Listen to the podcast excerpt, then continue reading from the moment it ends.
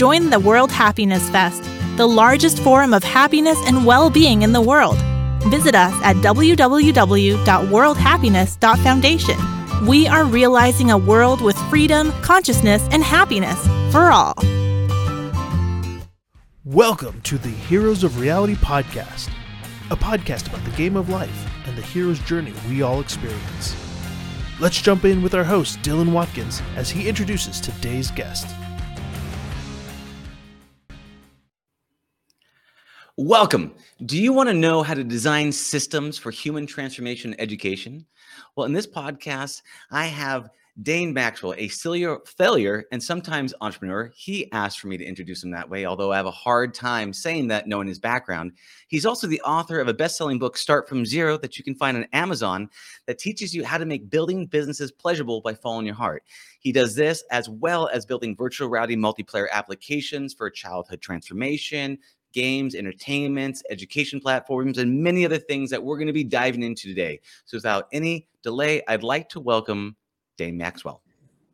Yay. hey, brother. Uh, Dane, it's good to see you, brother. I'm excited Yeah. to chat with you, man. Talk to you about all things human transformation and education, because ultimately, education is just really this the next step to transformation. And so, um, you know, I'd, I'd like to just kind of dive just a little bit into kind of like your personal journey as an entrepreneur that kind of got you to transform yourself along the way with education. Oh my god. I I don't really know. I mean, that's a, I can tell I can tell you the reason I did entrepreneurship was Sure. because, because the transformation. Mm, It was it was well, I wanted at the, the beginning I was quite selfish. I was like I want to make a lot of money. Yeah. And and then I started doing that and I was like this isn't doing what I thought it would do for me. I want to help as many people as I can. I was like Mm. this isn't really doing it for me. I actually want to I want to help myself in the process. And as soon as I included helping myself in the process, I started working on things that were like a hundred times bigger and like m- much more intimidating. Uh, like I was going to say a hundred times more intimidating, probably a hundred times more intimidating because the stuff I was doing before wasn't intimidating uh, in the in the way the things that I'm working on now are. And Oh. and, and you know anything that my ego would have like loved to be adored about, um, the the the world that I'm playing in now, like what I was reaching for when I was driven when I was driven from survival instinct. Mhm. Mas- uh, Maslow's hierarchy is such a real thing. And so when I was driven from survival instinct, I had different dreams. And then as I moved up to the, the pyramid into the actualization, and I switched into help myself and help others, these missions that are 100x bigger, 100x more intimidating, 100x more pleasurable. And you might be wondering, like 100 seems like a lot, but at the same time, the other things I was doing weren't even close to as pleasurable. They, they was they hmm. were good, you know. Yeah. Well, it's like, yeah, you first got to kind of dig out of that pit of like scarcity and survival um, Yep. along the way. And it seems like you, so I came across you because a friend of mine told me about you and I listened to your podcast that you were doing. I was like, wow, this guy knows his stuff. Right. And then I read your book and I was like, this is awesome.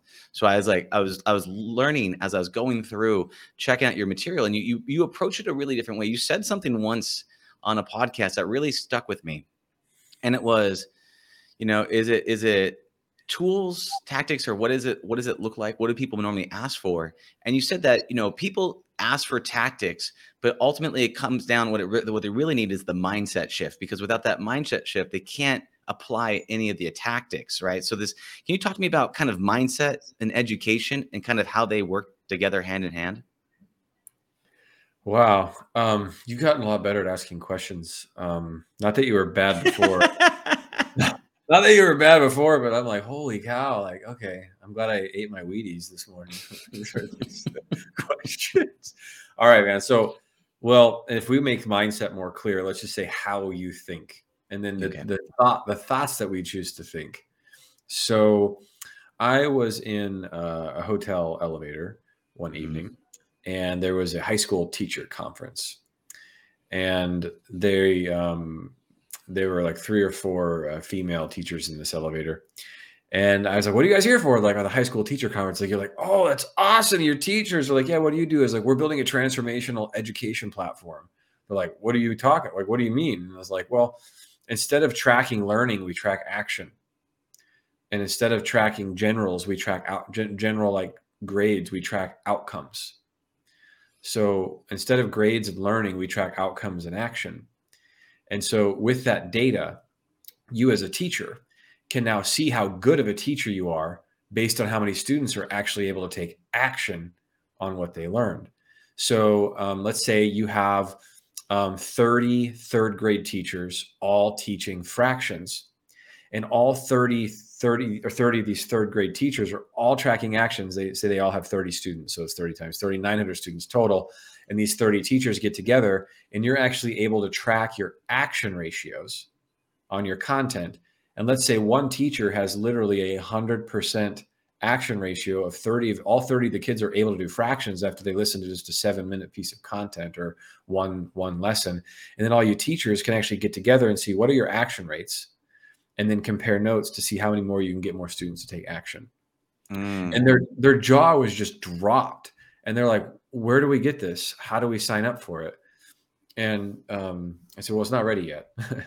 And and but that but that that's the passion is what can we so in terms of mindset like uh you could say like a tactic would be track action instead of mm-hmm. learning but the the thought process behind it is what you can do when you track action you can actually measure your effectiveness as an educator so if you want one metric just one metric to measure your effectiveness as an educator and it's a metric that you have like control over and it's not like say an outcome because that has a lot to do with how much personal responsibility the student's willing to take, you not getting more invested than the student is, and then becoming part of the dysfunctional mess because you want it more than they do. There's a lot of things that like so you got to pick the right you got to pick the, the right metric to track. So the metric you want to track as an educator is the action ratio. So if a bunch of people listen to your hour long YouTube talk or your 30 minute speech or your 25 minute podcast, and you're actually able to track, you know, I had uh, 15% of my students able to take action on this content. And then you actually go and look at it like, why only 15? Why not 30? And then you go back and you like change it up and make it simpler and make your content more clear. And now your action rate doubles from 15 to 30. You just doubled your effectiveness as an educator. You've doubled the impact of your legacy. And you've done it all through measuring action. Mm. And and then when you get to meet with other educators in similar degrees and compare who has highest action taking rates, you can actually actually really like if you sit down Mm-hmm. If you sit down and say, How can I design a piece of content for the highest level of action? You'll sit down and design content that is remarkably different than um, if you say, like, How do I teach this topic? Mm. Like, is that what that's kind of what an educator will do, right? It's like, How do I teach the topic? Versus, yeah. like, How can I get someone, what's the outcome of this topic provides? Okay, how do we break that topic? How do we break that outcome down into actions? And then what's the content they need to take that action mm. so what i like about that is the typical way the old school way of teaching right is i'm going to stand on a soapbox and i'm just going to i'm just going to talk talk talk talk talk and you're just going to take a bunch of notes right and then you know go off and maybe do a thing right and so mm-hmm. that that's not whether or not i whether or not i read you the entire book doesn't mean anything if you don't apply it so you're talking about the difference between the gathered knowledge versus like the applied knowledge. It's like innovation versus applied innovation, right? It's Like it doesn't matter if you actually create a thing if no one's using it and no one no one actually takes it in, which seems to be one of the hardest things. And what one of the things you said that was really cool there is you looked at it and said, okay, the point of education isn't to educate.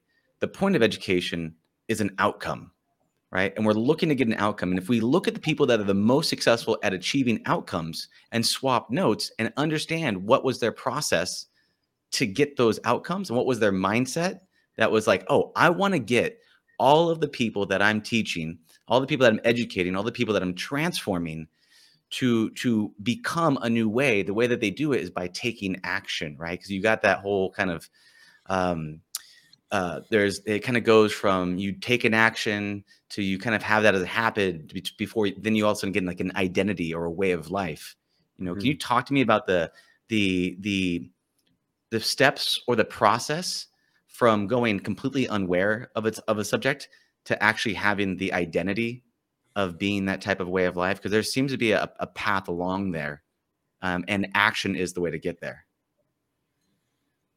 Okay, so imagine. Well, I, this is only a theory. I haven't. I haven't. I haven't uh, ver- verified. Well, Mhm. I verified this one personally. I think. Um,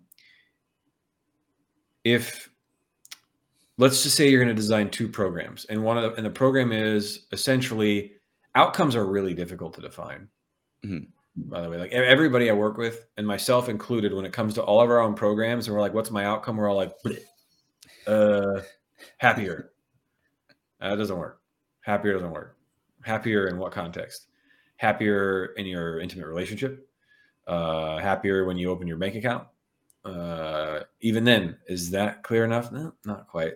You know, like, oh, all right. So we're going to allow couples to sustain a 20 minute conversation Mm. of one-on-one conversation without any distraction, any Mm-hmm. phone, anything. And they're going to set a timer and just look and talk to each other for 20 minutes.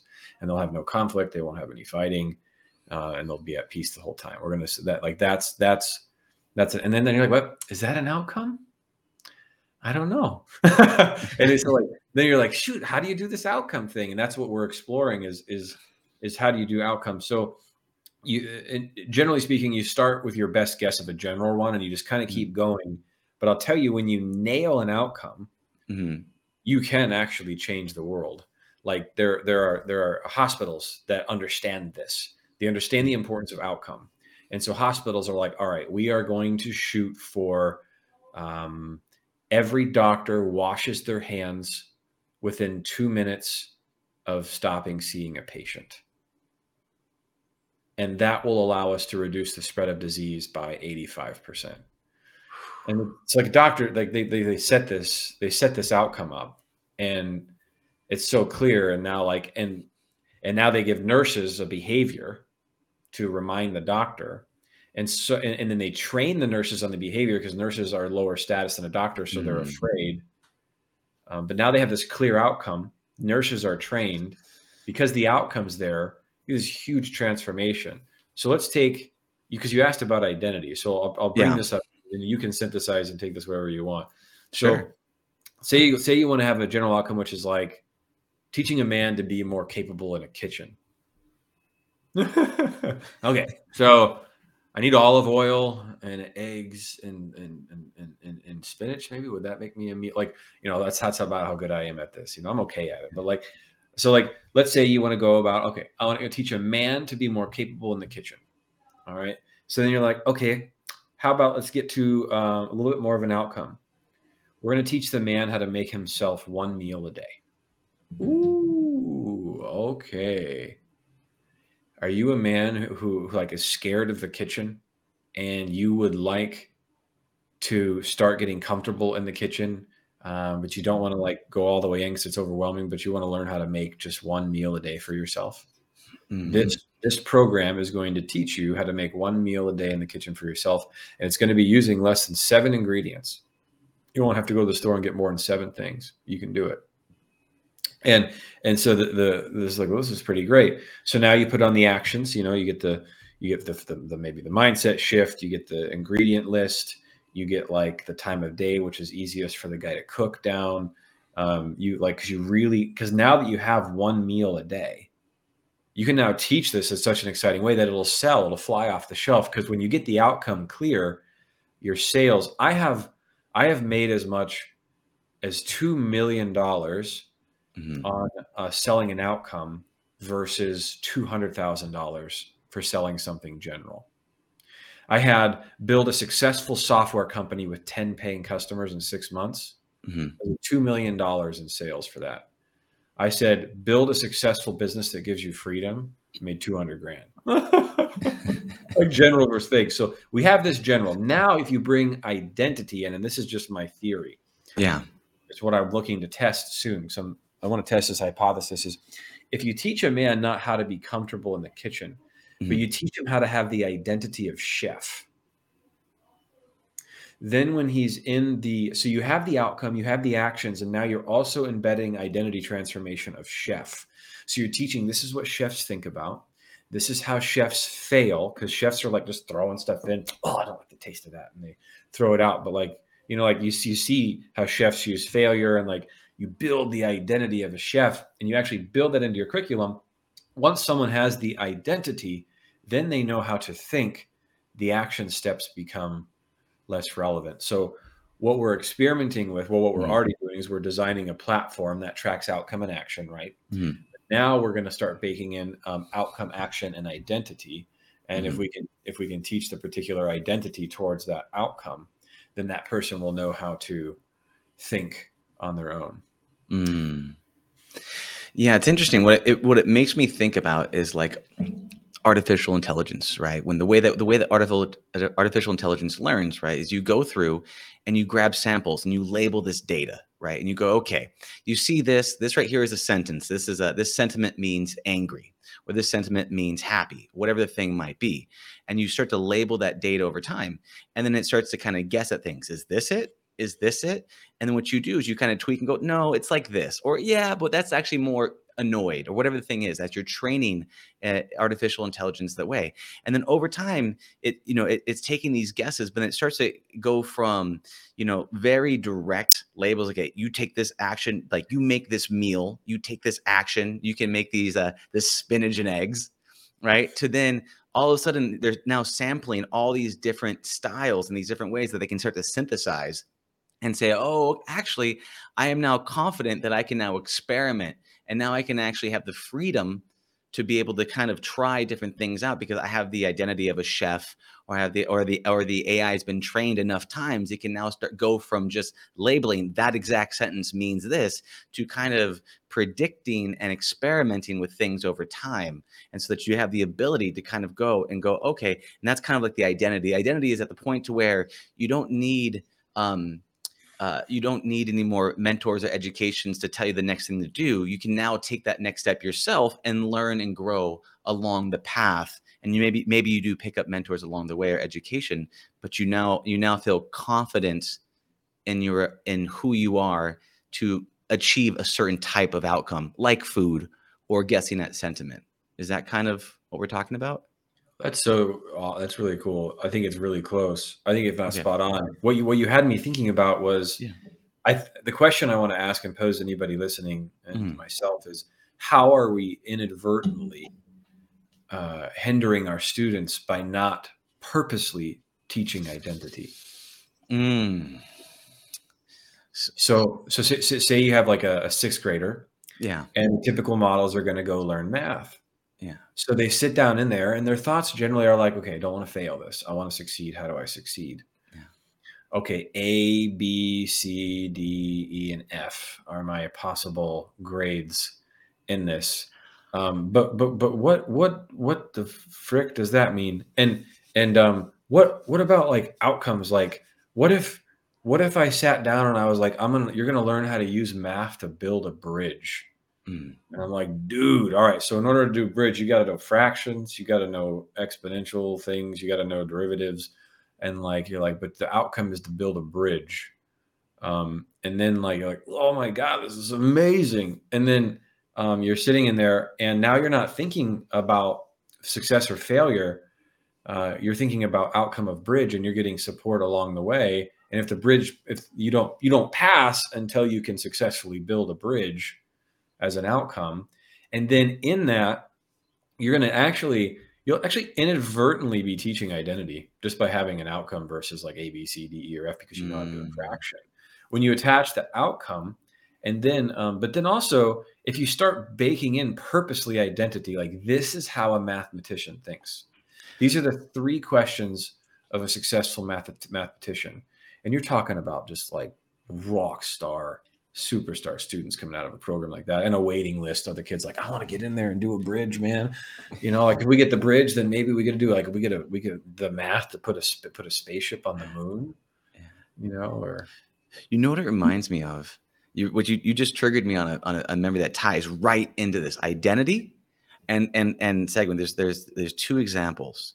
Uh, i believe it was from the book predictably irrational they mm-hmm. had a mm-hmm. thing. They had an experiment where they had these um, these different people come in, and uh, Asian women were one of them, and they had to come in and they had the associations that they were a woman in the beginning. They did an experiment, and then they then they gave them a math test, and they, they reminded them that they were a woman. They reminded them the thing. They think, oh, like women aren't good at math, or whatever the whatever the the feelings or the beliefs or the identity around that was. And they had them take that test, the math test. They weren't very good at it, but then they had them associations with being Asian, and said, oh, uh, I'm an Asian person. Asian people are good at math. Da, da, da, and they had the identity of being uh, an Asian person, and then they took the test, and their test score rose. The same the same cohorts of people it rose just around shifting that identity. And i know that actually in virtual reality there was an experiment that someone did. I had i talked to this guy about it um, a psychologist who does vr and they had you put on a headset where you embodied what it was like to be albert einstein and you put on, you look down, you look down, you could look in the mirror and you could see your like big puffy white hair and your your silly white mustache. And you're like inside this room and you got all the books on the shelves and the chalkboard with the chalk on it, and you look down. And then they had people take math tests after that, and they actually scored better because they felt what it was like to have the identity of Albert Einstein. And so, you, while you can embody that and be that and just choose what identity you want to have, you can also kind of recreate that by using virtual environments or other types of priming and and and I know you do a lot of these things around priming and education and things. So can you, um, you know, um, can you talk to me a little bit about that and what's your take with that? Well, I guess I want to make the invitation that if anybody wants help in thinking about designing, if anybody's in education anyway and they want to help designing a, a, curriculum with an outcome, just if I have the time, I'll I can just reach out to me and I'll, I'll do what I can. Um, mm-hmm.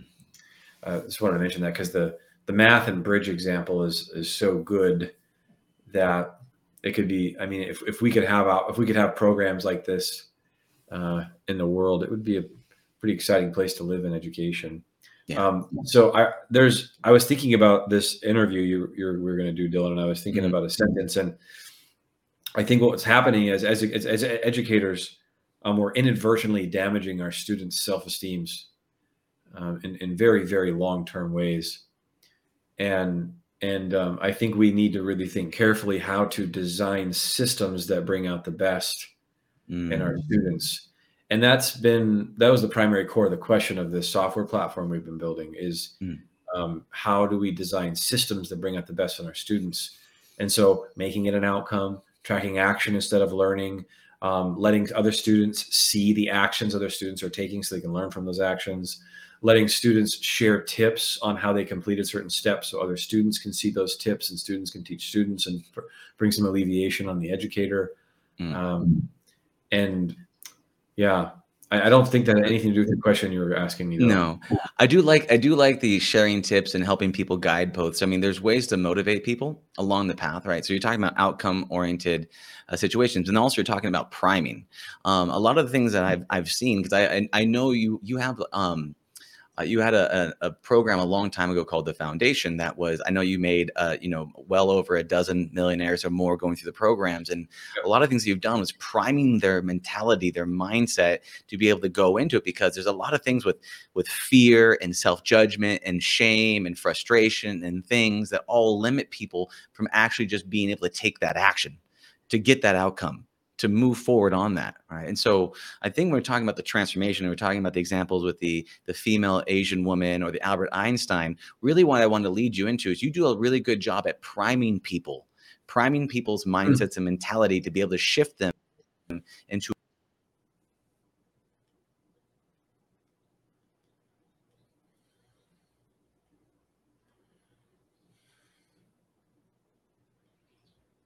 we lost you dylan There you are. Yeah. Oh, I, I must. I, sorry. I saw. I looked like I had connections issues, and immediately my connections dropped to one bar. Not too sure why. We'll uh, we'll put this whole thing together. Um, but uh, I don't know. In the last thing that I left off on, uh, but I'm gonna try to I'm gonna try to bring it back again, and then we'll just stitch this stitch this back together here. Um, Priming but people yeah. Okay. So priming people. So you've done a really good at prime, a really good job at priming people to get them to feel safe enough to take that brave step forward. Because a lot of things that stop us uh, may not be necessarily we don't know what action to take. Where sometimes we get in our own way, whether we're fear, shame, guilt, worry, uh, or distractions.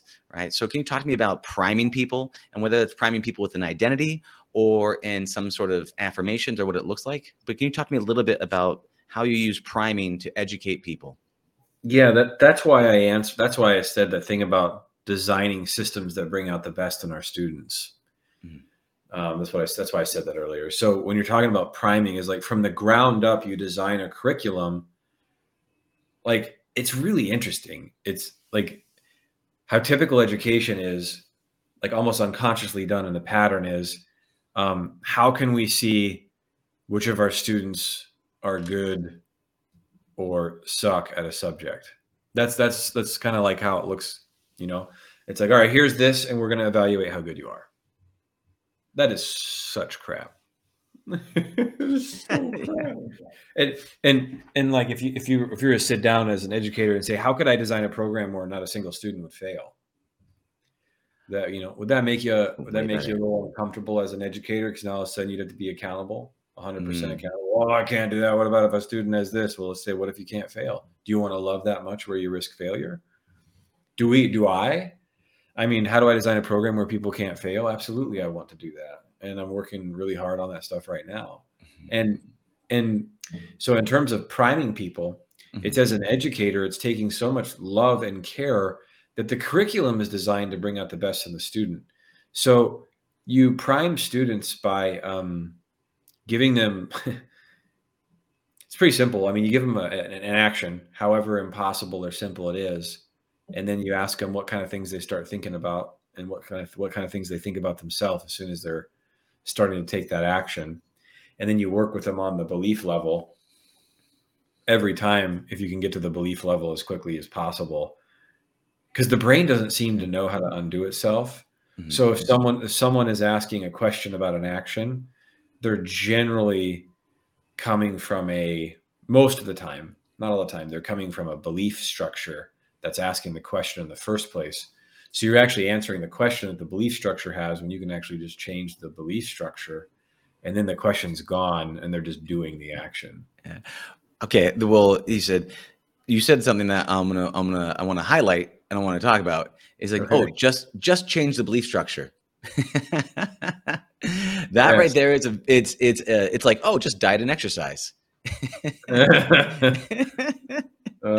so can we dive yeah. into one first? How do you uncover? So one, you had you talked about a good thing about um, as an you educator, uncover you uncover yeah. it through resistance to taking action. Okay. Okay. So you're like, okay. So like okay, this person's being resistant for whatever reason. There's a there's this obvious step. You just just just just jump to the next step, and they say, well, I can't because my shoes are red. I can't because I'm left-handed. I can't because whatever whatever the reason by. And so then can't we talk about I'm not good at can't because I'm not good at math. Yeah. Yeah. So if you look at that and you, how do you change someone's belief structure? Depends on how gnarly the belief is. you know, if we had a gnarly scale, you know, if yeah. it's like a six out of six, I'd probably send them to a therapist. yeah. Oh, it's okay. Uh, if it's like a three out of four, then I would mm-hmm. probably use, I just use Byron Katie's process from the work.com. Mm-hmm. If it's, if it's on the more, severe side and it's like held in place by pretty thick emotion, then mm-hmm. then we would move emotion um, so mm-hmm. the thoughts are a little more flexible. Um, mm-hmm. And then you also really, really need to be aware of the person's level of unconscious willingness to shift the belief. Otherwise, you'll be fighting against a belief that doesn't want to shift. Mm. So um, you have all these in mind, but like it's like uh, it's it's sometimes they're really easy um mm-hmm. and then and then sometimes they're like maybe years away from wanting to change a belief you know so i think willingness is actually willingness readiness and ability to actually change it. Like mm-hmm. small examples um like my top students like my top top students yeah. they get this right away and then they like never have a question for me ever again. Like I'll like I'll, like I'll have I'll have students like literally like my top students they like stop asking me questions altogether as soon as they get this. Do you have an example? Can you tell me? Uh, I mean, you don't have to use the person's name. Just give me a spec- an example of you were doing this, this happened, and they did this, and this was the result they got. No, yeah, I'll give you. I'll give you a specific example with a specific name. Sure. Um, so the guy's name is Carl. Mm-hmm. Um, mm-hmm. His full name is Carl Mattiola Um, and he is very, very, very successful now. And he was very, very, very, very shy. Um, we have a, we have his first video of him speaking on stage, and um, he's making his first four grand per month. You know, he's multiple, multiple millions a year now. Um, it's just insane to watch. Um, and and uh, well, it's normal to watch actually when mm-hmm. you do what he does. It's normal. It's not insane. And be careful with my language. So he's on stage at four grand a month. He's like, "Hey guys, I'm Carl. I'm doing four thousand a month now. I guess it's pretty cool. Like that's that's how he is. And then you get him on stage, and he's doing a hundred plus grand a month, and he's sitting back in a chair. He's like, "Hey guys, so yeah, we're over a hundred grand a month now. Completely different, um, and mm-hmm. and uh, completely different in his expression." And we were on uh, a, a, a Q&A call and students were asking questions. How do you send out like a cold email to someone without getting rejected? And how do you phrase a subject line? And how do you pick the niche to send the people to and the emails to and all these questions. And every single person that had a question, I would never answer their question. I would go to belief structure, find the belief structure, work with them to shift the belief structure. And um, once the belief structure would shift, their question was different. Um, like one really easy example is like I had, a, I had a gentleman in a men's group once. He's like, I was like, what do I do with my life? Like, how do I pick the right career? And I did this process with him where like we ended up with our noses touching each other, which was really kind of awkward. And we were screaming at each other like lions. And I was like, I'm trying to let my mind turn off and go where where I feel this needs to go. And men men screaming at each other is actually quite a healing thing. Um, and like very healing. And so he just screams and screams, and I scream and scream. And we just meet in this like viciousness of male expression. Um, there could be a very vicious scream of female expression too. This just happened to be um, genetically men, and and um, at, at the and it's all this process, and um, and he's like, dude, I, I can feel that I'm loved, and I was like, it's pretty cool. Um, do you have the same question about career anymore? He's like, no, I don't care. It doesn't matter. and, he, and, he, went from like, what do I do for my career to like, crap, I'm loved. That'll figure it. He's like, that'll figure itself out. I don't care anymore. Mm. So that's on, hmm. that's on that level. Um, and so what if you can't like, you know, bring your nose up to someone and scream? Like, so then I have like other, which you pretty much can't do that anywhere. I don't know how that happened or if I would do it again. Um, you know, but like say, say, you're on a call and someone's asking you like, what do I do if someone like marks as spam or someone replies back negatively or what happens if I get rejected? And so then I just go in and say, so what, what, what stories do you tell yourself if you, you know, you get rejected? They're like that. I'm not good as an entrepreneur. Mm. And I'm like, oh, um, what if I told you I've got like hundred of hundred plus emails of people being upset at me and rejected? And they're like, oh, so it doesn't make me a bad entrepreneur. I'm like, no. I'm like, cool. And then they'll go off and fire a bunch of emails. And then the next person, and then the next person. And then Carl's watching this and he's like, dude, it's all about belief systems. So Carl spends an entire afternoon doing Byron Katie's process to work on all these note cards, and he just reverses like all of his beliefs. Mm. Um, he's now able. He sleeps better at night. He used to go to bed with ice baths. He had so much stress in his system. His thinking was creating the stress. The beliefs were creating the stress. So he he cleared the beliefs, slept better. He left his job. Um, but and then the other other students when they when they see that it's about beliefs, mm. it's a whole different. It's a whole different. um it's a whole different framework because like it, you move from like this subtle hopelessness of what's the tactic to this empowered place of like okay what beliefs can i pick shape and choose okay what outcome am i after okay, what's the best content that I can digest to take the best action towards that content? And then you're just like this kind of this pleasurable machine because mm. you, you've gone to belief. That's so awesome, and it's so powerful. Um, I'm I'm really uh, grateful that I asked you for an example because it was such so much more tangible than mm. they just work on belief systems, right? You I mean, you know, we we learn a lot through hearing other people's stories, and then realizing that it's possible for us right? And then you see that and you're like, oh, if, if he can do it, I can do it, right? If he can shift his beliefs, then I can as well, or at least ideally. You know what? That's you know, you know what I'm just realizing is like you could actually like get a pretty good gauge for how severe the beliefs are going to be if they Mm. if they answer yes to the question of, well, if you ask them how important is this to you, and they, they say Oh. and, and if they say this is incredibly important to me, then those beliefs are probably going to be wrapped around and strangling their heart if, it's, Mm. if it's that important to them. because they don't have the freedom for risk. They, yeah, their their their their uh, identity is like if risk had its own identity characteristics, their identity of risk is death. Yeah. like quite literally, because their their nervous system is like breathing will cease. Mhm. I won't be able to put bring down water anymore.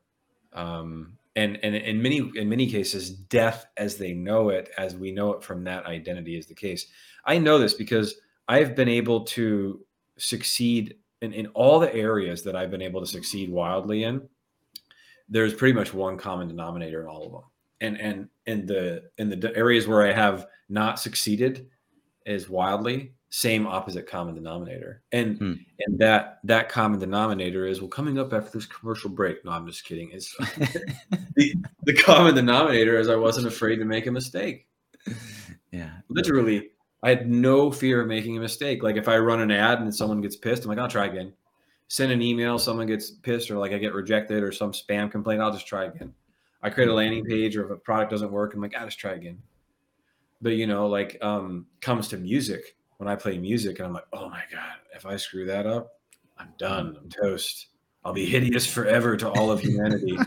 And like so like there's been such a fear of making the mistake with music. So my i've got three music albums and i'd probably mm-hmm. have 10 i'd probably have 10 music albums if i hadn't had the fear of making mistakes so now that i've identified that i'm trying to like gently like unwrap all this tension around making a Yeah. mistake in my mind about the area that means so much to me which would be music for example What's super interesting about that too is if you if you look at the like the progress, right? Like let's look at this progress, right?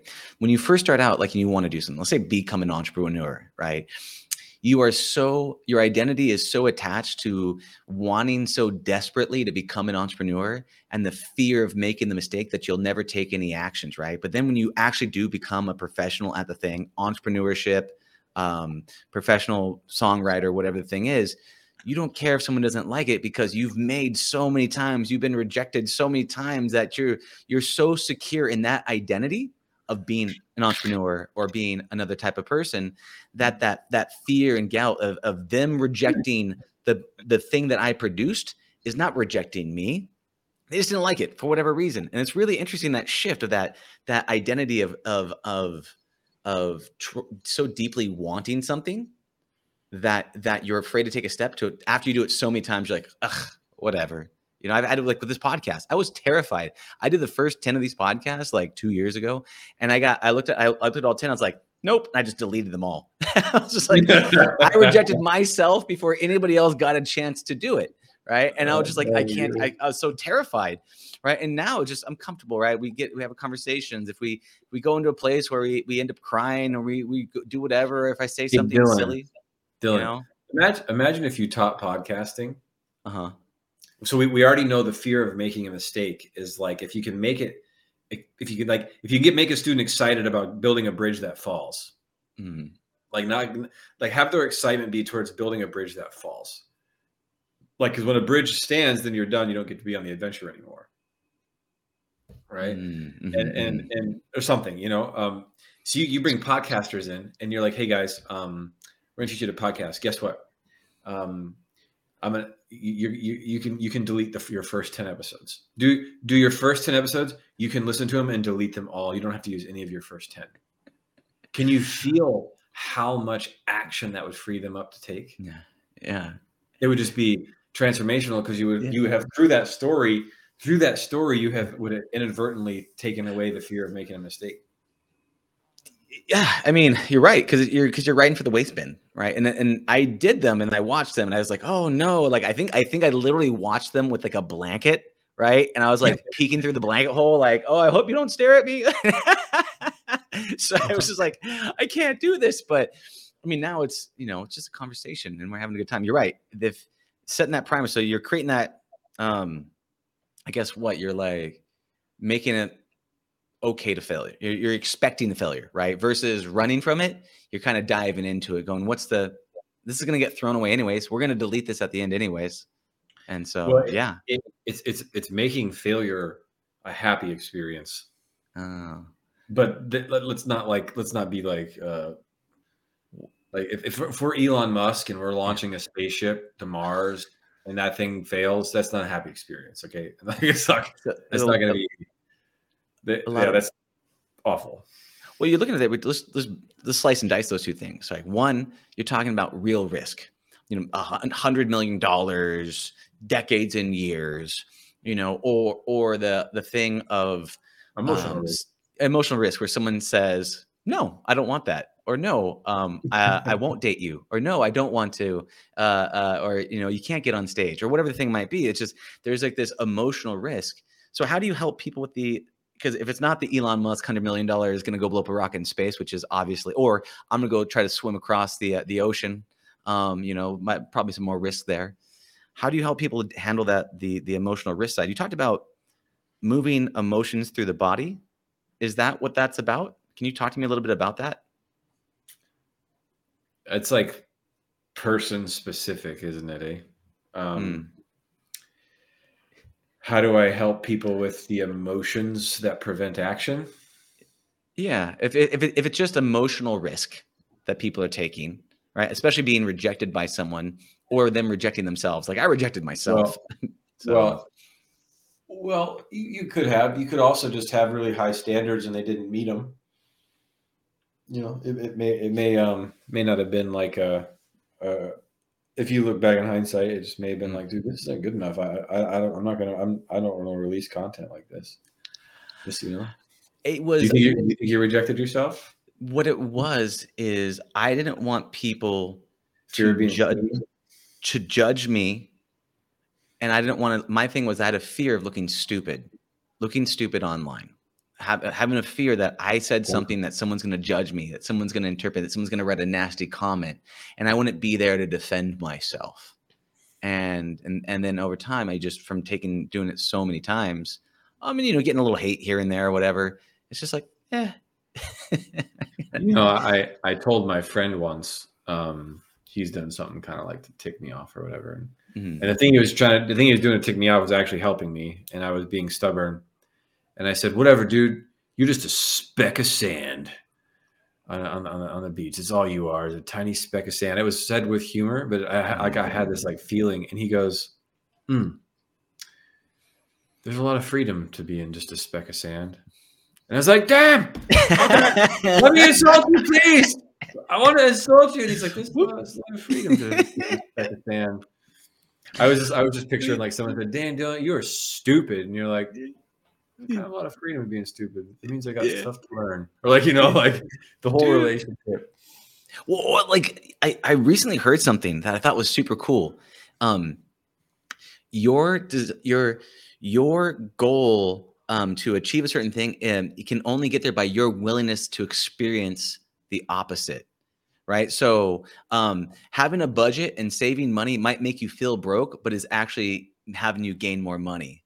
You feeling stupid, taking risks, and putting yourself out there is actually making you smarter, right? So every time you have a goal to to to get somewhere, your willingness to experience its opposite and stay in that tension is something that will actually help propel you to get you to where you want to go.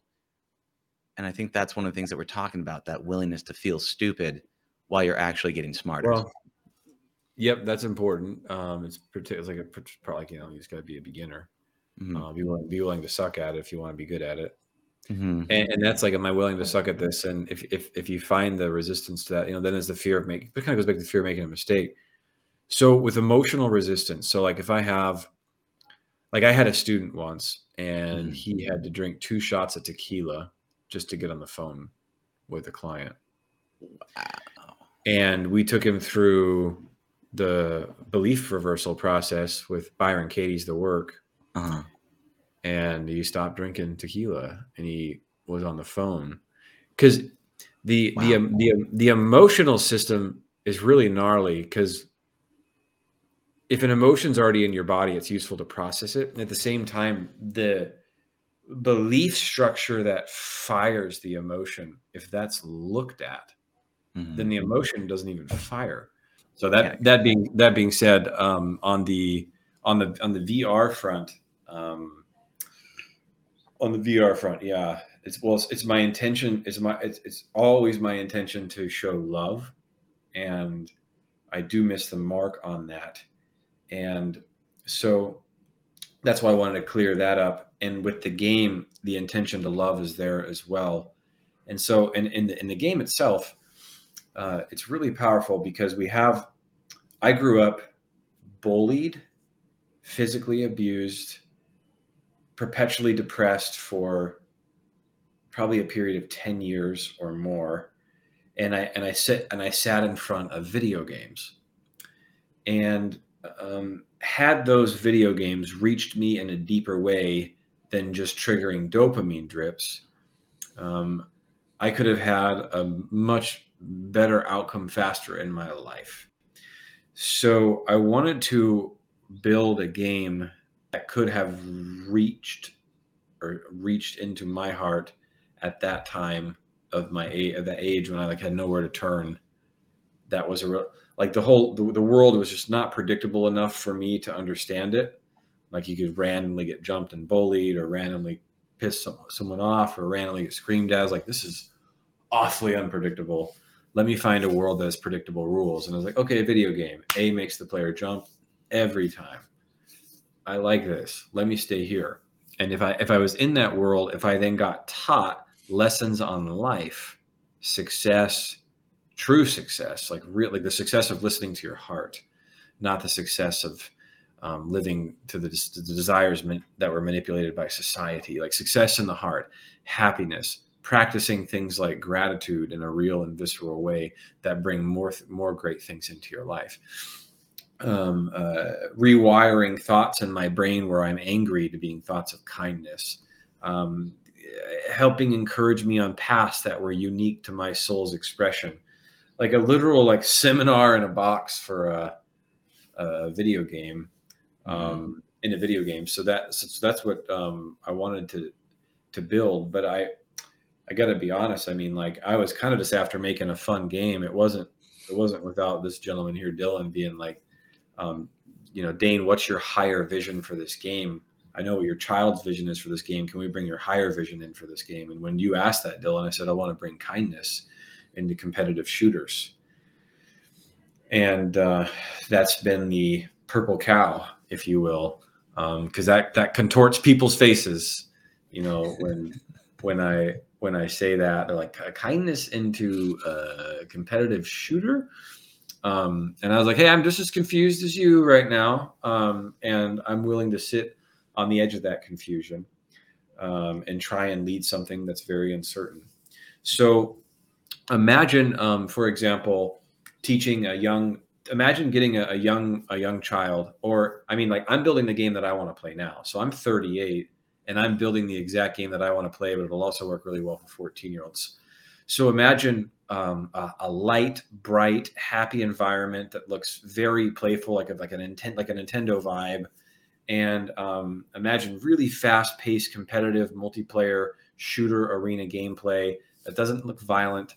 It doesn't look toxic. It doesn't evoke aggression in any way. Like a lot of games that are shooters are designed to evoke aggressive behavior. The entire narration from like the starting menu is or there's like skulls in the background when you load up, or or like defeat, failure, you know, yeah. dominated. Like these are literally sounds from games um, versus a game that is like, all right, go have your best, have fun, um, and like tracking, taking someone down instead of getting a kill, right? Um, and little things like that, bringing this language so that we can have we have a healthy outlet, a healthy outlet for the aggression uh, that's that's in the system that wants to just com- aggressively compete, but it's healthy. So imagine taking a 14 year old, a 14 year old, putting them in that environment, and then they go and it's like, all right, you're about to go play in the latest arena. It is the coolest arena you've played in yet. In order to get into this arena, you now need to take your first positive brain challenge to become worthy to step in this arena. because every player in this arena is currently working on their positive brain challenges. And we may work on the language of positive brain challenge, but that's what it actually is. So they say, okay, yes, I want access to the arena. I'm going to do this positive brain challenge. And say, all right, you're going to take a gratitude challenge. And what we're going to do is we're going to teach you how to practice gratitude when you don't get your way.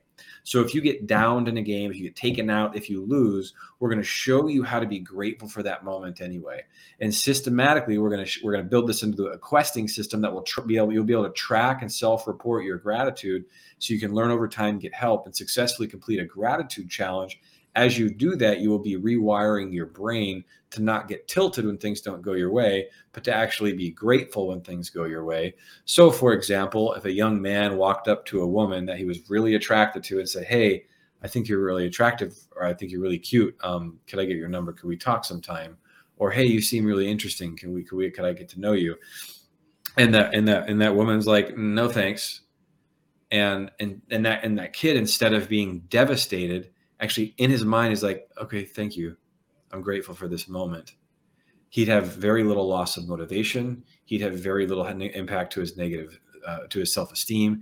He would probably be ready to go and sh- say hi to the next woman. If if he literally got rejected and he was grateful for it, and you could be grateful for a lot of things because let's say she doesn't reject you, but she wanted to, and then two years down the line you break up and you're heartbroken in a relationship because she wasn't honest at the beginning. You, you could be grateful that you could actually be grateful that that didn't happen because it happens um, you, you could be grateful that she was honest so she shows you how to be honest and like you could be like you could be grateful and say hey thank you for showing me how to say no.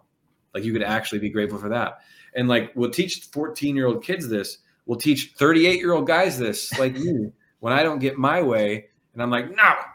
And then i'm like wait i could actually be grateful for this. And then bringing gratitude to the game what happens is players will um, play happier they'll win more often they'll be at a more relaxed state of focus they'll take off their VR headsets in a happier state instead of more perturbed and ticked off.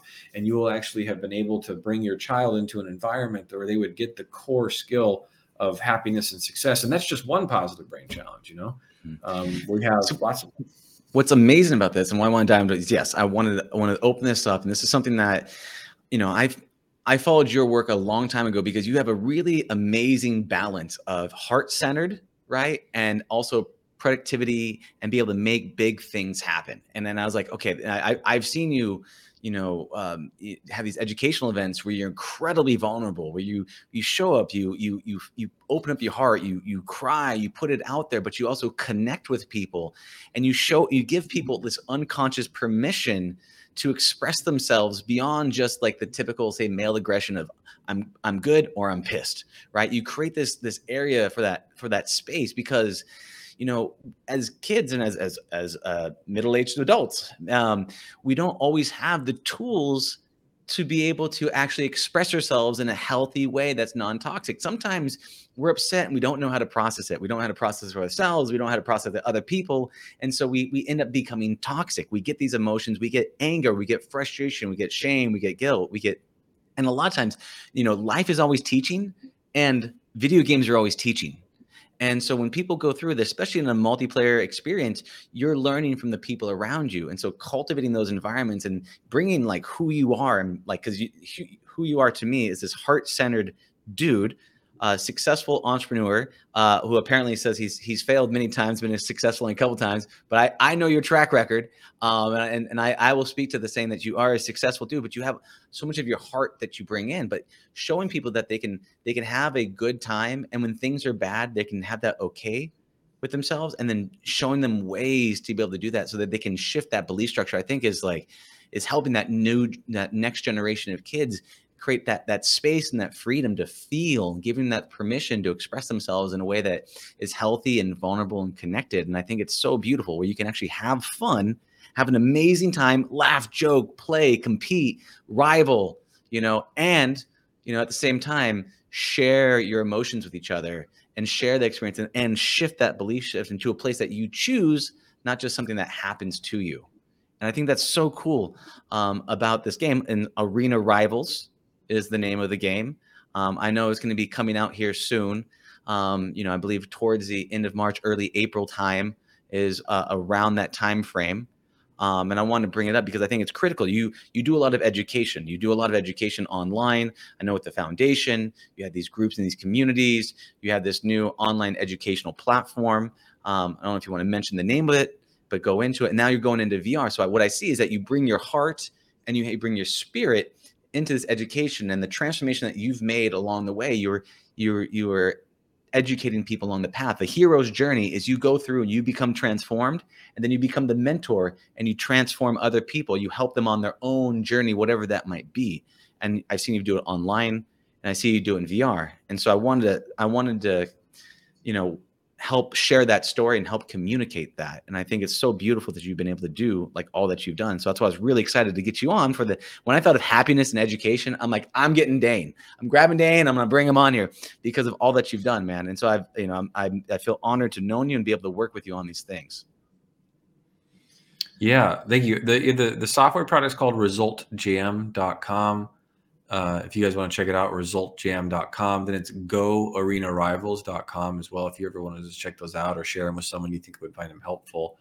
Um, the so if you look at resultjam.com and you look at uh, goarenarivals.com or you look at these two projects, they're essentially doing the same thing. So uh, Result Jam is the first of its kind, a social outcome platform for online educators to give any group an outcome and watch them race towards the finish line together. So if you look at that, you look at the the, the systemic problem with education, like online courses, is that students don't complete them, um, outcomes are general, and uh, success rates are low. So we look at that core problem and we design a system or solution around it to try to heal it. That's Result Jam. If you look at GoArenaRivals.com, you look at the issue and the pain of uneducated players, unsupported and untrained players mentally are very toxic and very negative and can ruin the spirit of a game. So we look at the systemic problem there and we then design a system to transform that. In both in both situations, we're looking at core wounds in the world and seeking to transform them, seeking to create systems to transform them while transforming them, them ourselves. We're not sitting there thinking, how can we do it? We're sitting there thinking, what systems can we design to do it for us? And and that's that's why it's um, that's why you want to think in terms of systems. How can you design a system to eliminate a wound and bring out the best in your students? Mm-hmm. And if you ask that question, you'll probably come up with something that the world's never seen before. Beautiful. I love it. And story comes full circle, brother. Uh, with all that being said, uh, is there anything else you'd like to let people know about before you tell them how to get a hold of you? No. Um, no. Okay, beautiful. And if people want to find out more, there is resultjam.com and goarenarivals.com. Those are two places to find that. Any other places? If you do my name.com, you can find my book. You can find my, you can you can fill out the contact form there if you'd like to share anything with me. I'm here. DaneMaxwell.com. Beautiful honor and pleasure, my friend. Thank you so much for being on. Uh, this has been an, a, a, wonderful talk and a journey with you. Um, and uh, I look forward to uh, many more times with you, brother. So, thank you, man. Have a blessed and beautiful day. I will see you on the other side. Bye now. Thank you for listening to the Heroes of Reality podcast. Check out heroesofreality.com for more episodes. While you're there, you can also take the Heroes quiz to find out what kind of hero you are. Or, if you have a great story and want to be on the podcast, tell us why your hero's journey will inspire others. Thank you for listening. See you on the other side.